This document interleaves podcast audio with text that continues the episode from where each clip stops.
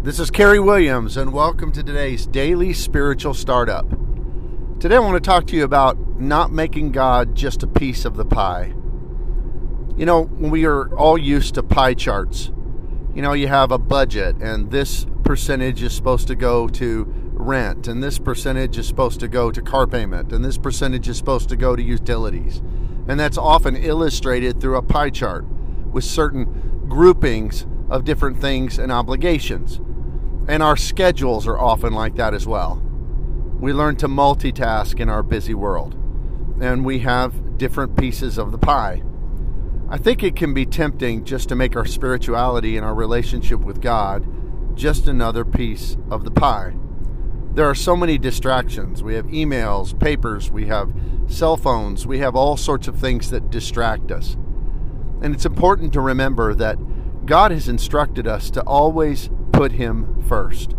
He puts us first, so much so that He sent His only Son, God in the flesh, to come and to pay the ransom so that we might be free and so that we might be reunited with Him. He is our he, we are his ultimate priority in all things.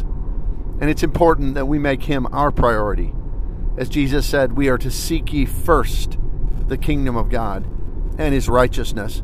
And then everything else will fall into place. The words he uses are, and all these things will be added unto you. And that is a difficult thing at times, especially when we have stuff that's pressing on us, things that are pushing against our schedule and pulling us in all different directions.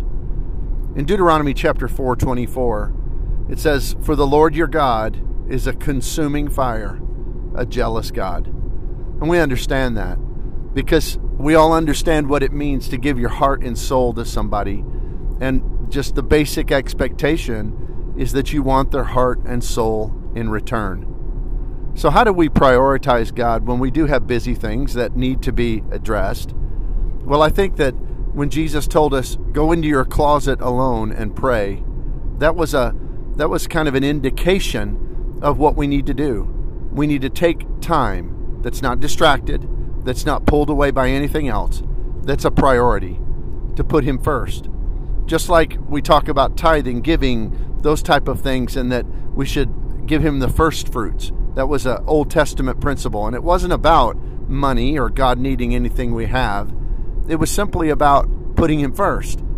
And I think above everything else, we need to put him first in regard to our time. We need to make a priority for our prayer life, make a priority for our study of His Word, to let Him communicate back to us. And so I think of that song that we've sang all of my life I come to the garden alone. And in that, it's expressing that sentiment that I want to find that alone time with God, that quality personal time with God. So today, as you go through your day, I hope that you'll find time to put God first. Just slot out some time that is not secondary or third or a small piece of the pie, but is your first priority.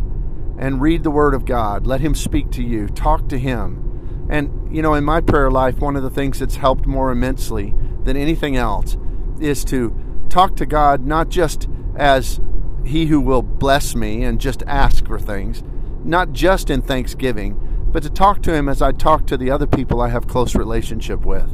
You know, I tell my wife, Lenora, about so many things, about things I'm excited about, things that I'm worried about. We have conversation. Perhaps maybe that's a starting point to talk to God like a friend and not just like a divine benefactor. Well, I hope today you can make time for that and hope you have a great day in the Lord. We'll see you here next time.